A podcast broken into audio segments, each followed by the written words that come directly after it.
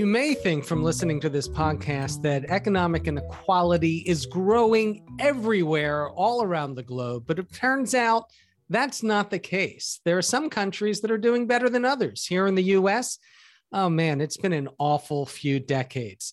But around the world, about a third of the countries have actually seen economic inequality decline over the past few decades, while another 30% have held steady. To dive into the numbers further and learn about what sorts of policies work and don't work, I had the opportunity to talk with economist Faiza Shaheen, an expert on economic inequality and a former Labour Party candidate for the UK Parliament. I hope you enjoyed the conversation as much as I did.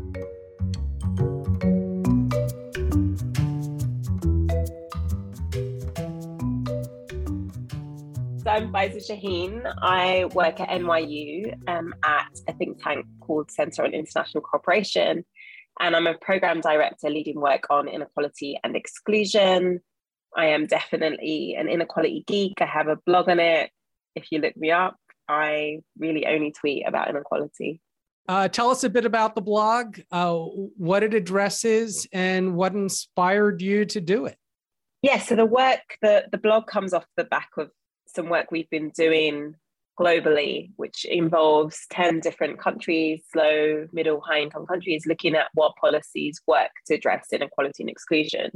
So it was partly about bringing out some of what we were finding in a more digestible format so people could read it and, and, and get a sense of what we were up to.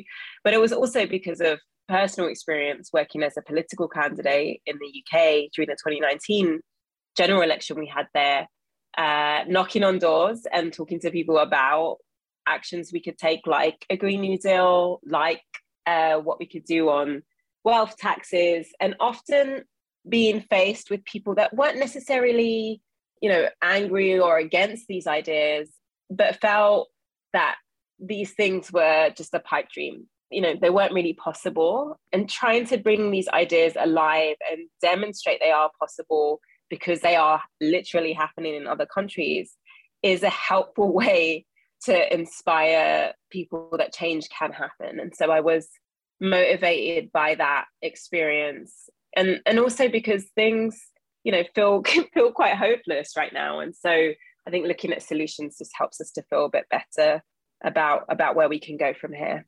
So let's talk about that for a moment because we certainly here on, on this podcast we talk about a lot of the solutions. Um, you know, inequality is the is one of our main issues, and we obviously wouldn't be doing this if we didn't think we could reverse it. But when when you look at the world, yeah, there's a lot of countries where, like the U.S. and the U.K., where inequality has greatly grown over the past few decades. Uh, but that's not universal, is it?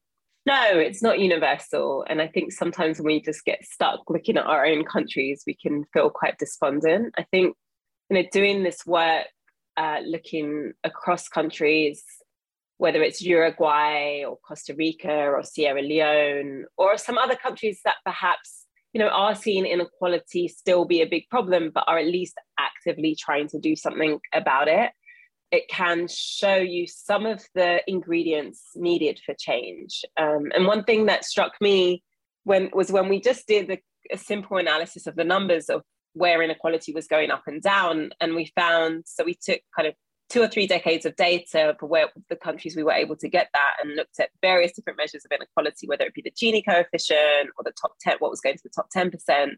And we found around a third of countries were actually had actually made sustained change since 2000, so you know over a couple of decades, had seen inequality decline. And some of those countries were countries that had started from high levels of inequality, like Peru and Bolivia and Argentina. But some of those were countries as well, like Botswana, Sierra Leone, some middle income countries that actually, when you looked at what they had done, they had actively tried to reduce inequality. It wasn't that it just happened or it was just a matter of the of the numbers. You know, just as much as inequality is created through policy, the opposite is true too. So policy was undoing some of the inequalities that they had uh, built up in their system.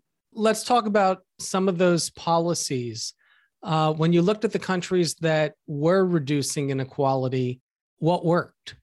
As you can imagine, these things are, are complex, but one thing that really struck us when we looked across both the countries that had seen notable declines in inequality and and those countries that had seen notable increases in inequality to the flip side we saw three areas of action that were really important in explaining that story. The first was policies that elicit very clear visible material change. Um, so that might be things like social protection welfare policies but also health education affordable housing good job creation, for instance, action on that area was critical. Secondly, was something that I was a little bit surprised by, but actually just you know makes a lot of sense, which was that they'd taken action to build solidarity across groups. Often we think about you know tax policies and economic inequality separately to group-based inequalities, but these things actually go hand in hand, both in terms of who is left at the bottom of the spectrum. So whether we look at, you know, in the UK example, you know, ethnic minority groups, uh, Pakistanis, uh, Afro-Caribbean groups, um, you know, but we see that repeated everywhere. But where we saw sustained change, governments had actively tried to bridge divides between groups. So whether that be through things like using um, kind of post-conflict tools, even in non-conflict environments, to build, say, citizens' assemblies, ways in which to bring people together to discuss quite difficult issues, whether that be about um, how you give communities the ability to to drive change, um, and also um, looking at narratives really you know how politicians were talking about that country and trying to bring people together you know often we hear about divisive narratives but what are the narratives that are trying to unify people? So yeah so we saw change in visible and material outputs. We saw active efforts to build solidarity between groups and to address historic prejudices.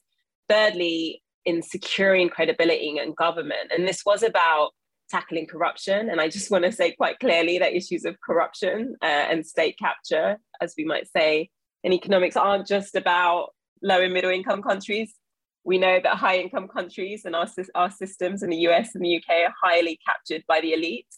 So, what do you do on corruption? Um, get people to trust in government, and and things like um, you know action that you can take to publish who really owns a company, for instance. Um, free press, those sorts of things that came under that third category. So it was about visible change, building solidarity, and securing credibility. And those three areas of action really were important part of whatever country did well or did badly. Right. And to be clear, when we talk about credibility, it's it's not simply um, some absolute level of corruption. It, it's it's about perceptions of corruption. If a country has a higher standard, you know, the US has centuries of rule of law and and a relatively uncorrupt government compared to some other parts of the world. It doesn't take a lot of corruption to undermine trust in what we have. Yeah, that's true. But of course, like you say, when you have these stories of, in the UK, for instance, with contracts around COVID protection equipment, for instance, where politicians had given those contracts to their right. friends, you know, that immediately brings out this undermines that credibility in government. And, and in the US, of course, we have a political system that is you know deeply influenced by uh, those with with the pockets to spend um, right. so yeah so that it's not just a it's not just a, an issue for kind of low and middle income countries that issue of credibility and um, making sure that our systems, our political systems, aren't captured by the elites is important across across the world. Yeah. So speaking of the U.S., um, you write about prejudice as a as a tool for division. Um, I think the uh, uh, in one of your blog posts, uh, the I think you said pitting different forms of inequality against each other, and how that has led to rising inequality in the U.S. How big a role is that playing in in places like the US and UK? A very, very big role. And it plays a big role in two ways. So, first, of course, it does divide us. So, what happens is that we hear these stories of in the UK, the working class has become just the white working class, even though the working class population is highly diverse, made up disproportionately, of that, in fact, of Black and Brown people. But what's happened is that there's a very clear narrative that has emerged that says, oh, the white working class is being left behind. And the reason that you're being left behind is because these black and brown people are taking your assets and taking your jobs and taking your housing. And they don't deserve that because they're not really British, um, is the undertone of that. Um, and so it's it's dividing those groups and it's definitely um, erupted in, in different kind of political outcomes, including including outcomes like Brexit. Um, but also in the way in which that distracts from the real story of inequality because it, it means that we aren't looking upwards. We're looking across at our neighbors and we're not looking at what those at the very top of society are doing to make sure our systems work in their favor so they get richer which we see every year and even during the pandemic even more it's more an extreme during the pandemic. And so these narratives have become extremely powerful and just to say, you know, the UK and I, I live in New York now and um, see it here in the US very strongly too. You know, whether it be about you know critical race theory or trans rights, these things are coming out. But in recent travels and in our conversations with countries, you know, whether it's Costa Rica or South Korea. I mean, South Korea, the left just lost an election because of a strong anti-feminist movement that has come up whereby young men think that the reason that they're not getting jobs is because women are taking all their you know taking their jobs. And in costa rica again a kind of progressive government lost the election on the basis that um, the president had been sort of tarred with this uh, image of only being for the gays. And so we we see this again and again. It's very worrying because there should be no there is no actual contradiction between standing for working class groups and standing for equality for uh, groups that have historically faced prejudices. There is absolutely no contradiction in terms of policies, but it, it, we've definitely see it come alive uh, all over the place. Yeah, it's a it's a little depressing because we in the U.S. we we bemoan the fact that you know of course we're one of the more diverse countries uh, in the world. Um, you know, it's a nation of immigrants, people from all over, mix of ethnicities, uh, languages, religions, etc. And there's almost like you throw up your hands.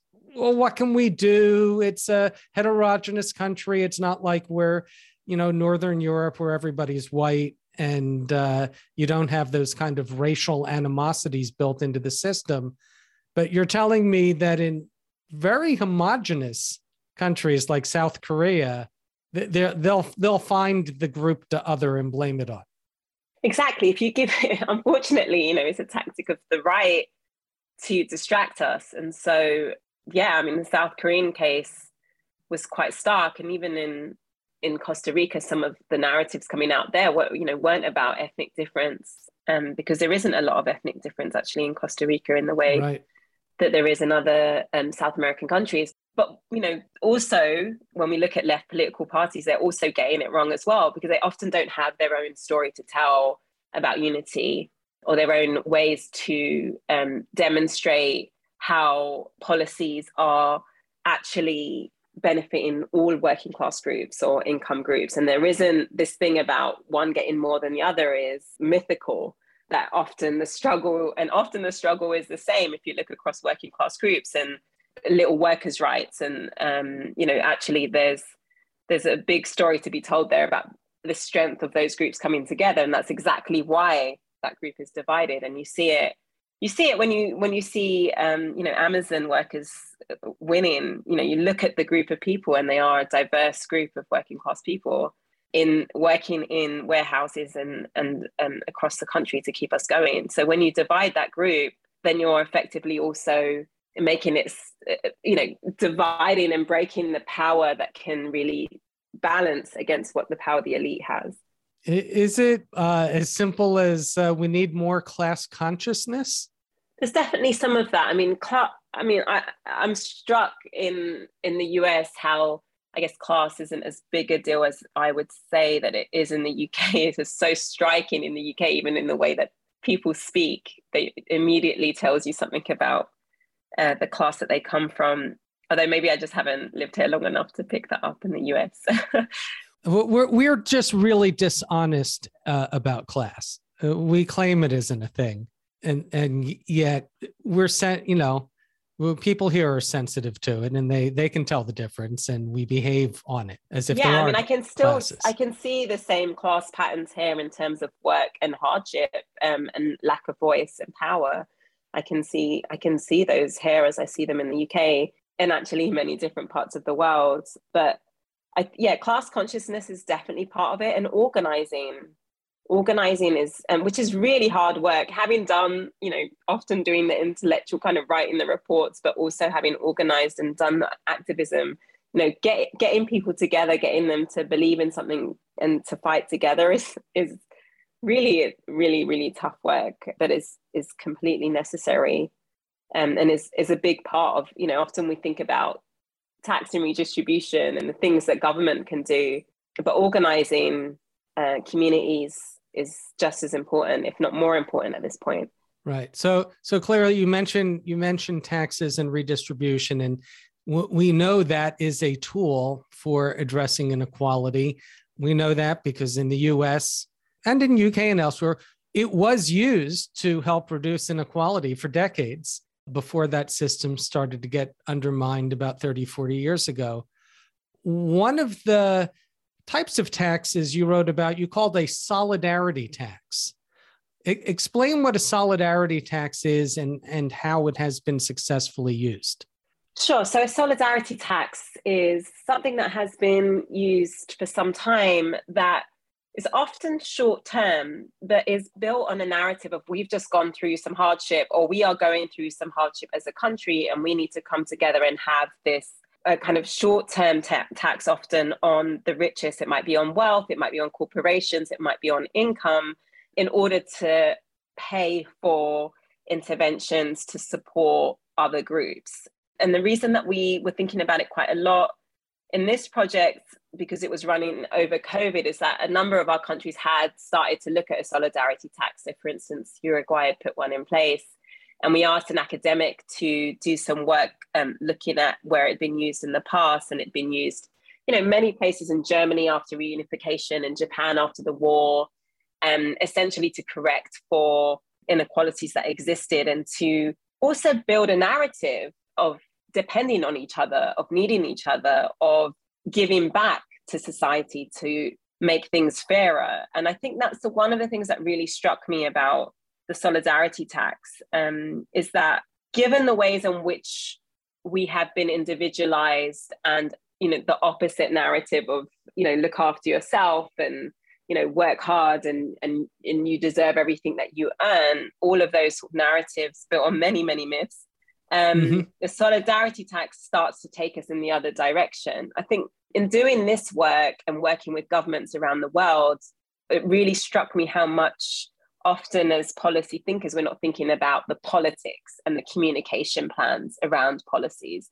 and so we may want a longer term wealth tax and that's certainly what we should be do what we should be doing and that would help given wealth accumulation but we have to take people on a bit of a journey and so how does a solidarity tax, especially in light of the pandemic and now the cost of living crisis, start making the argument for the rich giving back and getting people on board and, and moving us in a direction of, of a wealth tax. So that's, I think, some of the appeals of a solidarity tax. It gives us that language that we so need to, to build that sense of who owes what to society and the social contracts that we need to reposition and re- and rewrite.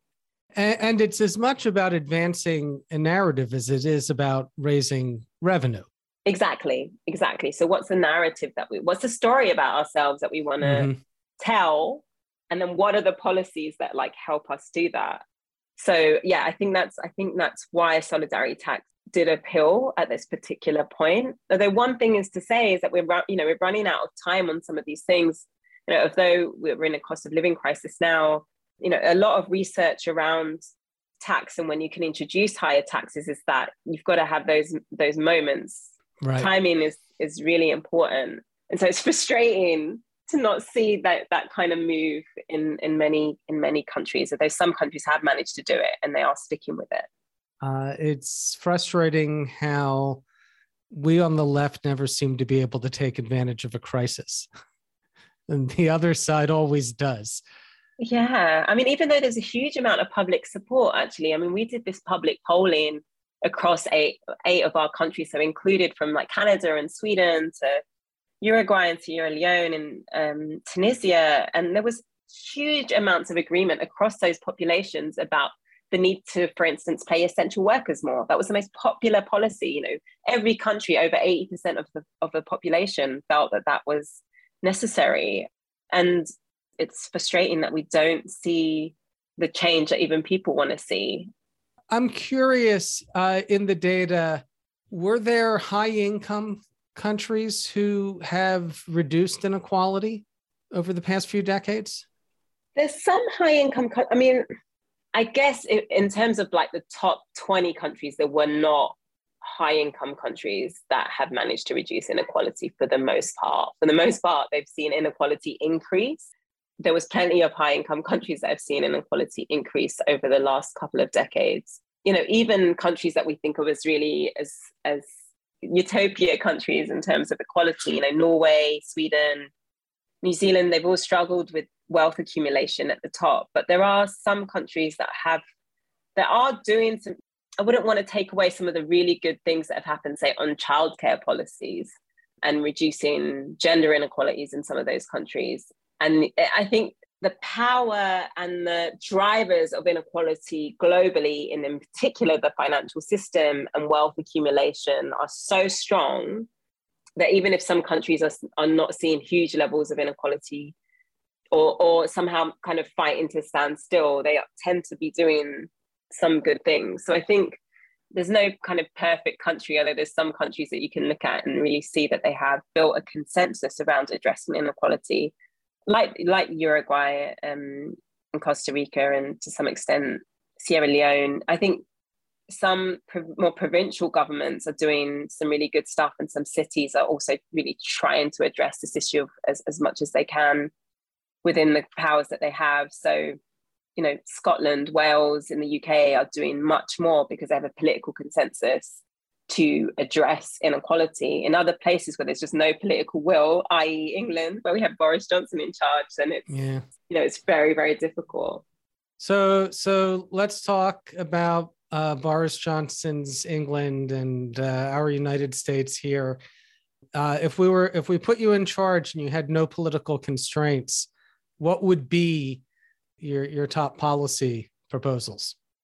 So I guess I would start with um, a green, a big green investment program, and one which meant that we're not just building more renewable energy, for instance, but that's owned by local community. There's mm-hmm. this horrible statistic in the UK right now that of all the new wind turbines built, only one of them is owned by the UK government. I think the way in which green change is happening um, is actually concentrating wealth in a new way. And we need to break that. So, a big green investment program, because that creates a lot of good jobs as well, would be key. Um, you know, a country like the UK where you can borrow cheaply and the government can invest over the longer term, a, a universal childcare provision, I would say, is a, just pays off. It's just it's just a win win win. You know, it's a win for women. It's a win for All the, the studies market, show that. children. A hundred percent. I mean, it's a no brainer, really you know, so those two are really critical policies. But uh, and alongside that, just thinking about these three policy areas around visible change, solidarity building, and, and securing credibility, I would certainly look at some mechanisms by which we could have a national conversation. I think just as we see in the US, you know, with say like discussions around abortion, this is like we are a hugely polarized population and we're starting i mean not that we're starting to but there's a lot of the hate that has come out which is you know it's very hard to build political consensus or you know even a nice place to live when there's that much hate between groups. And um, i think ways of which to say emulate some of what ireland did on the citizens assemblies i would look at to just have that conversation to start rebuilding that trust in each other and across the country. So that that to me is something I would want to do around solidarity building. And then, I mean, we really have to change the I, I, I, don't know how much people listening to this show would have watched Parliament or seen UK Parliament. I mean, it's so arcane and it's so full of the same old people that who's you know who ruled the country and the seas and the empire for centuries. Um, there's some real cultural change that needs to happen in Westminster to um, have some better representation of different groups um, and to you know i would move parliament out of london and out of that building and make it much more accessible for people and just ah. to me it's just so steeped steeped in this old just silliness almost of tradition that has not helped so some way to really fundamentally shift the the way in which the parliamentary culture currently exists. And and certainly proportional representation is something that we should we should have because currently people vote and their vote often doesn't mean anything.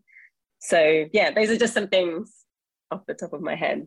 Yeah well at least you, you don't have a, uh, a, a constitution standing in your way. Yeah.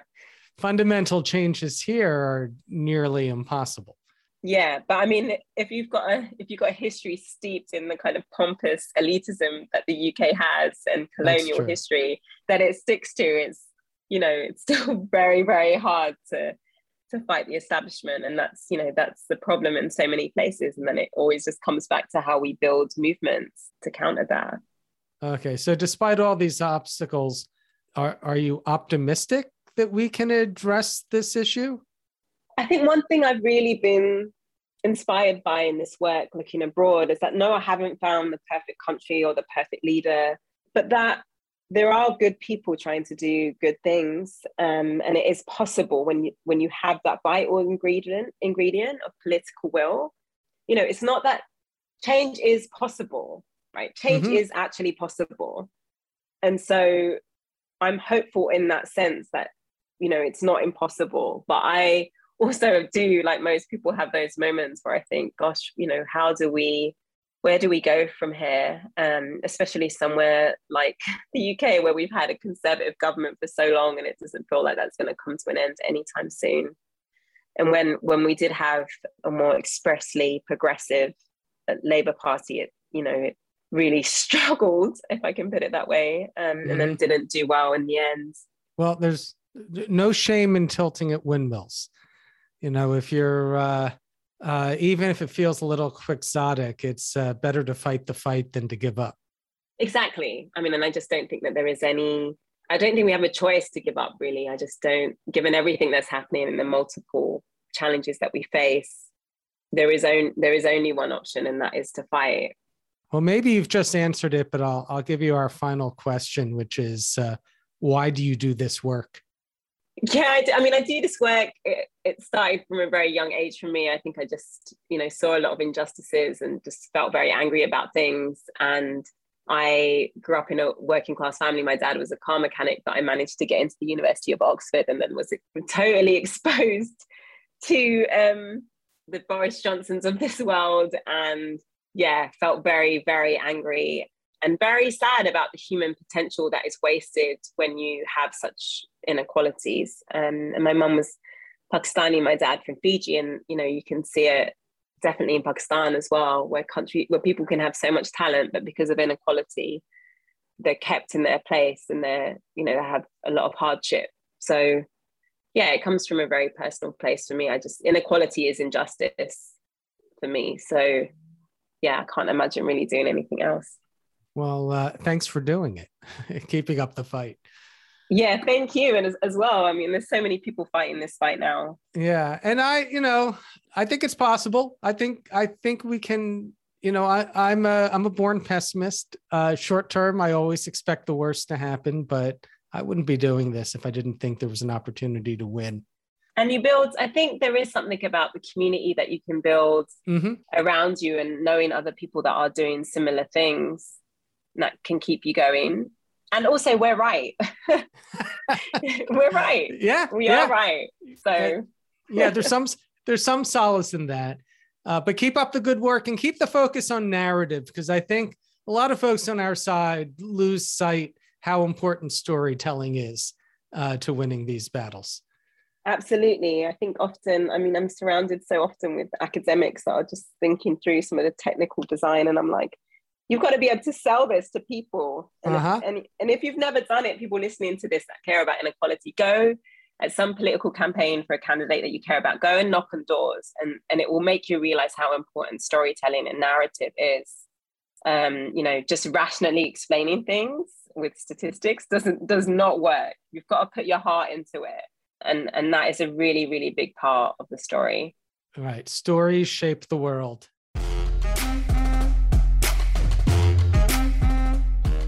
Pitchfork Economics is produced by Civic Ventures. If you like the show, make sure to subscribe, rate, and review us wherever you get your podcasts. Find us on Twitter and Facebook at Civic Action and Nick Hanauer. Follow our writing on Medium at Civic Skunkworks and peek behind the podcast scenes on Instagram at Pitchfork Economics. As always, from our team at Civic Ventures, thanks for listening. See you next week.